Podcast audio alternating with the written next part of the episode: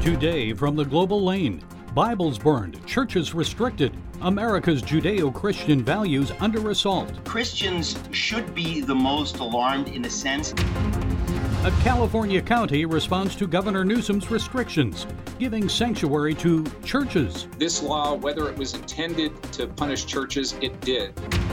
Build the wall? How about build the monuments? Raising two statues for each one torn down and what you may not know about the woman who could become only a heartbeat away from the presidency. And it's all right here on the Global Lane.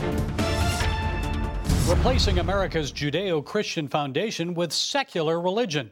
Those efforts may be happening at a record pace in the aftermath of the George Floyd incident.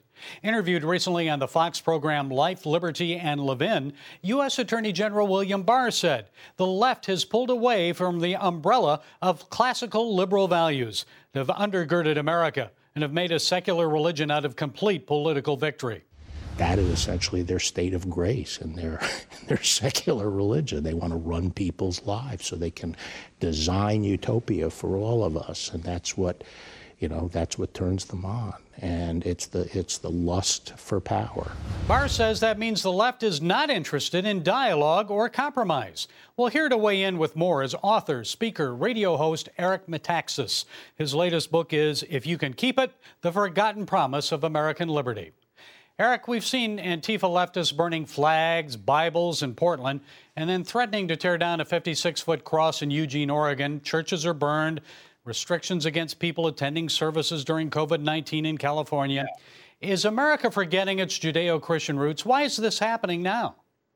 America uh, is generally speaking definitely forgetting its Judeo Christian roots. But I just want to say, I praise the Lord that uh, these folks are doing these things because in the past uh, they would hide this and people would think that well they just have a different point of view by coming out of the closet and doing these brazen shocking things uh, they have really stepped into a realm where we can all see precisely what they stand for when you burn a Bible or burn an American flag, uh, they did both in Portland recently, you have to understand this has very little to do with Christians. The Bible is the book that gave us the West. In other words, whether you're an atheist or an agnostic or a Muslim or a Christian or a Jew, if you live in a place like the United States of America, it's because people took ideas from the Bible. These are God's ideas about self government and liberty, about having a, a relationship with the Creator where I govern myself, that led to freedom and led to tremendous prosperity, human flourishing, thriving, the elevation of human dignity.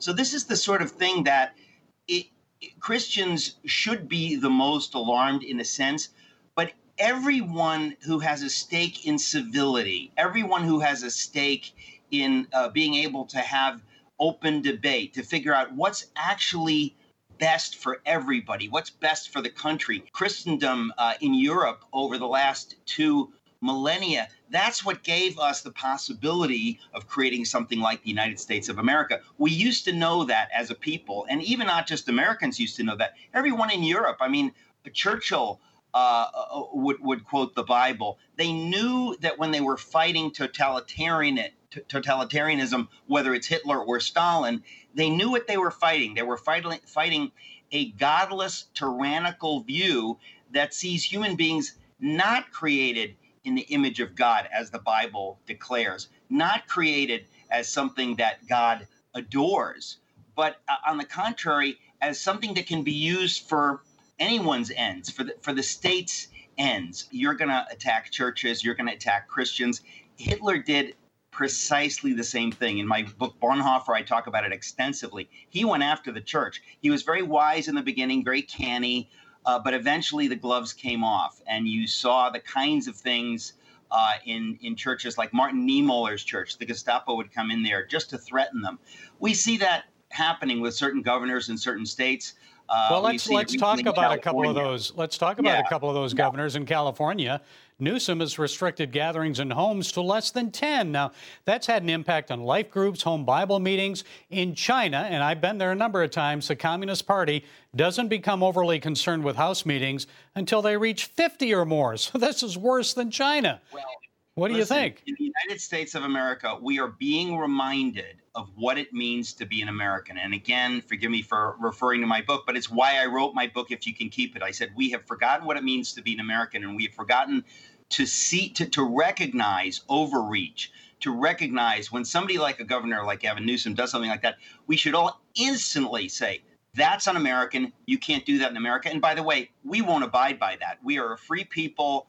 Uh, if, if some of us have forgotten, others of us remember, and we will scream and shout until people understand you don't do this in America. You have no right to do this in America. You have no right to say that worshiping uh, God is unnecessary, but casinos are necessary. That's arbitrary. It's the kind of thing that you see uh, in third world dictatorships where, you know, they, they persecute whoever they want to persecute. Uh, we're supposed to have justice for all. We're not supposed to have a, a double tiered justice system all of these things are wake up calls mainly for the body of Christ. Finally, then, Eric, what is the solution? I know Bonhoeffer said politics are not the task of a Christian, yet he was involved in the resistance against the Nazis, so that's why he was executed. Should Christians be more engaged in politics? Christians should be very engaged in politics. The, the idea of making an idol of politics, that's another story.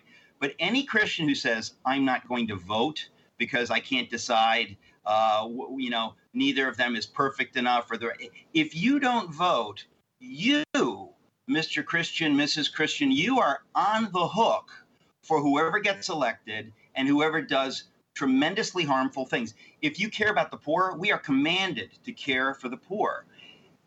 Who you elect or who you allow to be elected uh, is going to put out policies that are either going to help people get on their feet or are going to harm them and keep them trapped in perpetual bondage to the state, which is what the Democrats have done for over 50 years. So I'm sorry to say we must get involved. And the only reason we have governors like Governor Newsom in California is because evangelicals didn't vote. They're not registered to vote, they didn't vote.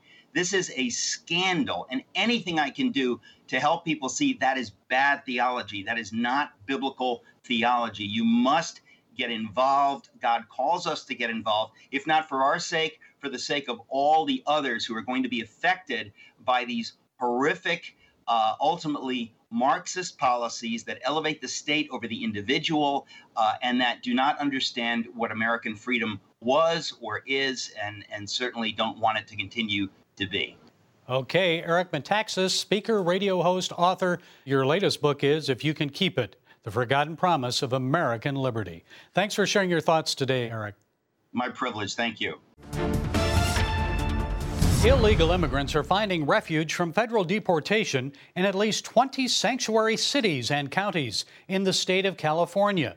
But how about sanctuary cities and counties for churches? It's a new idea advanced by our next guest, San Luis Obispo County District Attorney Dan Dow. Dan, thanks for joining us. You've declared your county a sanctuary county for churches. Why and how does it work? That's right. Well, first of all, uh, since the coronavirus pandemic, our governor and our Department of Corrections and Rehabilitation has released tens of thousands of state prisons uh, inmates uh, because we're afraid that they may contract the coronavirus. Um, while doing that, they've also now made it a crime by making it a misdemeanor for people to sing in their houses of worship. Um, I think that's the definition of insanity to be letting people out of state prison for very violent offenses while we're punishing law abiding citizens for exercising their faith and practicing their religion. And also, I understand there are limits on the number of people allowed in homes, which definitely affects uh, life groups, Bible studies, that kind of thing, right? That's right. There's a general prohibition from having meetings indoors in homes or in other locations, uh, 10 or more. And so um, it absolutely does also put a restriction on people of for any reason wanting to get together, but especially uh, important for those people of faith that want to gather in a house church or in a uh, in a small group setting. I'm sure, Dan, some critics are saying, oh, sanctuary counties for illegal immigrants are not okay with you, but sanctuary churches are. What kind of response have you gotten from people in your county? Well, as uh, you may know, and the public needs to know, is every district attorney, at least in California, has what we call prosecutorial discretion. We have an obligation to only go forward on cases that we can prove beyond a reasonable doubt, and also that they would be in the interest of justice. Um, I, as I alluded to earlier, strongly feel that it would be against the interest of justice for us to punish criminally citizens choosing to worship God or their whatever religion they have um, at a time when we're going through a pandemic. I mean, if anything, we need people to spend more time in their faith, um, seeking help from the Almighty uh, to answer this coronavirus and to protect our, our communities and our nation.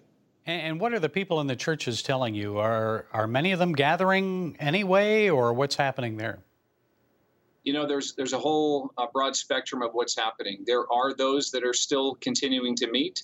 Um, most of those that I've heard are doing their best to encourage distancing. Having you know, they're not packing out the rows and the pews. They're separating. Uh, they all have uh, hand sanitation uh, liquids there, gels and there uh, some are wearing masks in some services. A lot of churches are meeting outdoors, which is what mine my personal uh, church is doing. We're meeting in the pastor's backyard. We've had large attendances there, and um, so that's been one way that we've dealt with it. But I just want to make it clear that. Um, you know, this law, whether it was intended to punish churches, it did, it, people of faith, by regulating um, the way that they practice their faith. And our First Amendment to the United States Constitution says um, that Congress shall make no law, and it applies to the states, no law to either respect a particular religion and require that someone follow that or prohibit the free exercise of religion. This clearly is prohibiting the free exercise of religion. And as the district attorney, my charge is to protect the citizens. Uh, both from law violators, but also from uh, laws that overreach. And in this case, I believe this was an overreach that I'm not willing to uh, support and prosecute in my county. And, and, that isn't even really a law, is it? It's just an executive order or a gubernatorial decree. Well, it's it's a uh, it's a order, and our California law says that it's a misdemeanor, uh, punishable as a misdemeanor offense to violate any orders that are given by the health director, um, or in this case, the uh, the governor really is directing the health director to issue these these orders. And what are the chances that Governor Newsom, the, the state attorney general, or some disgruntled citizen uh, may challenge the sanctuary church declaration in court? Well, the district attorney has the uh, complete authority to bring all criminal charges in California um, within my jurisdiction of the county. The attorney general um, can, at his discretion, come in and, and uh, choose to prosecute cases that we do not go forward on.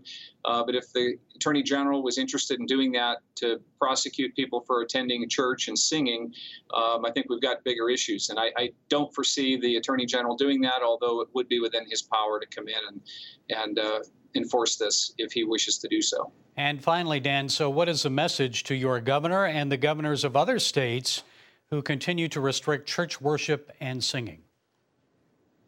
My message is, is that while it's important that we protect our the health and well-being of our citizens, we need to encourage people of faith, no matter what their faith is, to come together uh, to pray for our, our communities, to pray for an end to the coronavirus.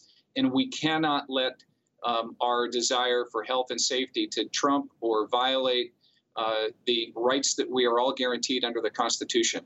Our nation exists today because the founding fathers came here for exactly this that is, the freedom to worship in any way they saw fit without the government getting involved and interfering with that. And I think that's the biggest message that um, that I want the governor to hear that he needs to very carefully tailor his orders and the health order health orders from the health department uh, to avoid any kind of discrimination against religious freedom. Okay, San Luis Obispo County District Attorney Dan Dow, thanks for sharing your time and your insights. Thank you, Gary. Some Democrats are elated that Joe Biden has chosen California Senator Kamala Harris as his running mate. Others aren't too pleased. Well, back with us to set us straight is Vince Everett Ellison. He's author of the book, The Iron Triangle inside the liberal Democratic plan to use race to divide Christians and Americans in their quest for power and how we can defeat them. Vince, good to see you. So tell me, some Democrats refer to Harris as a female Obama, yet many from the party's left wing, their base, are unhappy with this pick. Why? Well, I don't know why they wouldn't be happy. I mean, Kamala Harris has shown them, you know, how to do the thing that they want to do the most, and that is get uh, the votes and make a, a, a, a, state a socialist bastion. I mean, she got promoted because, uh, you know, being a black uh, Democrat, she did what black Democrats do, and that is keep black people down. Uh, the black unemployment rate is, uh, you know, the lowest in the, it's highest in the country. Black education, the worst schools in the country. The cities are burning. They abort half the babies. They destroyed the black family, but they get 90% of the black vote. And that's all that matters. And Kamala Harris has told Joe Biden, if you uh, make me VP, I'll show you how to do it in the rest of the country. So look out, America. If you love the inner cities of Chicago, uh, you love LA and San Francisco, Joe Biden and Kamala Harris are going to bring it right to your doorstep. And that's what they want. And Vince, former San Francisco Mayor Willie Brown had urged Biden not to choose Harris. Why would he not want his former girlfriend to run for vice president? Probably because he knows her very, very well. They put Joe in a box. And uh, when these 100 black liberal men came out and told him that if you don't pick a black woman, we're going to uh, destroy your candidacy, he didn't have any choice but to do it. But it's amazing that this party that always claims that you should use race or gender bias to make decisions uh, use race and gender bias to make this decision. And the thing, and, and, and it's amazing because what they actually did was they broke federal law. They excluded white men, white people from even being considered for the job. But the Democrats, of course, never cared much about the law. They uh, systematically disobeyed the 14th, 15th, and 13th Amendment for 100 years between 1865 and 1965. So this is nothing new for them. Is this going to help or hurt Biden with blacks and others this fall? It's going to hurt him much more than he thinks it'll help him most black men are not going to forget that Kamala Harris uh, spent most of her career locking black men up for crimes she herself committed. She admitted to smoking smoking marijuana and was locking up black men for it. Uh, she has never been a person that considered herself a friend to the black community. She has always been concerned about one person, and that's Kamala Harris. And if she if you if she can lock up black men and get promoted, she'll do it. If she can keep the black community down and get promoted, she'll do it. She's just like the rest of the Iron Triangle they know that if they help the Democratic Party get reelected, it helps them. And that's all they're concerned about. Okay, Vince Everett Ellison, thank you for setting us straight today, Vince. Good to see you. Thank you. You're probably familiar with Build the Wall. How about Build the Monuments? A new effort is underway here in the United States to replace monuments and statues torn down by radical protesters with new national monuments, two for every one torn down. It's an idea spearheaded by our next guest. He's David Thomas Roberts, the founder of Two Times Monuments. He's here to set us straight on the effort. David, so how did you come up with this idea?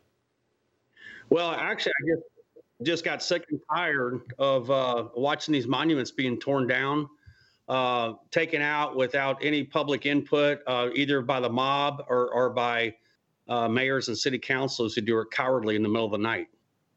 So many Americans believe that some of those monuments uh, needed to come down, especially those of Confederate leaders. So, what type of monuments are we talking about here? Who will Americans be honoring? Well, let's talk about the Confederate monuments for a minute because this is where it all started. And actually, this effort to do the to start taking down Confederate monuments really started in earnest in 2015 after the the Dylann Roof murders in Charles, uh, Charleston, South Carolina. And uh, you know, we always said that it wasn't going to stop with Confederate. If you thought it was going to stop with Confederate monuments, it won't. Right now, the number one monument that's been dismantled is Christopher Columbus, followed by Robert E. Lee. So it's not just the Confederate monuments. You're seeing them uh, destroy and take down monuments to Thomas Jefferson, George Washington, uh, even uh, deface the Virgin Mary. I mean, it's it, it's endless. So um, uh, we just decided to do something about it. And uh, you know that there's not one of these monuments you know, for the folks that thinks that they, that they need to come down, we can't find a single instance throughout the country where a city council or a mayor or a state legislature had put it to a referendum or a vote of the community that, that has the statues. So every one of these things has either been torn down or defaced by mobs or by a city council or mayor that thinks they they suddenly are the arbiters of history. So, what, what type of monuments are we talking about? What ones do you want to uh, put up in place, and how are you going to do it? Where? How do you prevent radicals from then tearing those down? We're contacting these these cities uh, for because I, I, think a lot of their intent is to destroy them, and, and it's not. Again, this is not we're not focused solely on Confederate monuments. We're focused on any uh, historical monuments of founding fathers or anything that's been taken down uh, in this manner and and so uh, we're contacting them, and and so we're linking land private landowners. Uh, we have donors. Uh, we have artists that will recommission ones that have been destroyed, and and we're going to erect these on private property. And if they're on private property, we can control them. Uh, private property uh, can control access to them, but our number one goal is to is to provide public access for these, just like they had them before, but be able to control them so that they can't be destroyed or defaced. Okay, so preserve history and put it to a vote. David Thomas Roberts of Two Times Monuments, thank you for your time. Thank you. And anybody can uh, go to our site and see what we're up to and donate 2xmonuments.org. Okay, thanks, David. Thank you. So, Joe Biden and perhaps Barack Obama and other Democratic leaders have selected Kamala Harris to be Biden's running mate. They'll tell you Senator Harris was tough on crime when she served as San Francisco District Attorney and California Attorney General. The truth about Ms. Harris's record is revealed in the book Profiles in Corruption. Tough on crime? Investigative reporter, author Peter Schweizer contends that Harris refused to prosecute prostitutes and investigate the alleged cronyism and corruption involving City Hall and Mayor Willie Brown's political machine. And perhaps one of Harris's most egregious acts, according to Schweizer, was her refusal to prosecute Catholic priests accused of child abuse in San Francisco. Not a single one was brought to trial despite complaints against 40 priests. These are just several examples. You can read more on pages 13 through 45 of Schweizer's book. I'd recommend it if you want to be informed about this potential vice president of the United States. Tough on crime, it appears Harris was involved in selective prosecution and law enforcement in California. Investigate the facts and you decide, folks. Drain the swamp. It looks like a Harris vice presidency may bring even more cronyism and more of the same to Washington politics. Well, that's it today from the Global Lane. Be sure to follow us on Facebook, iTunes, SoundCloud, YouTube, Parler, and Twitter. And until next time, be blessed.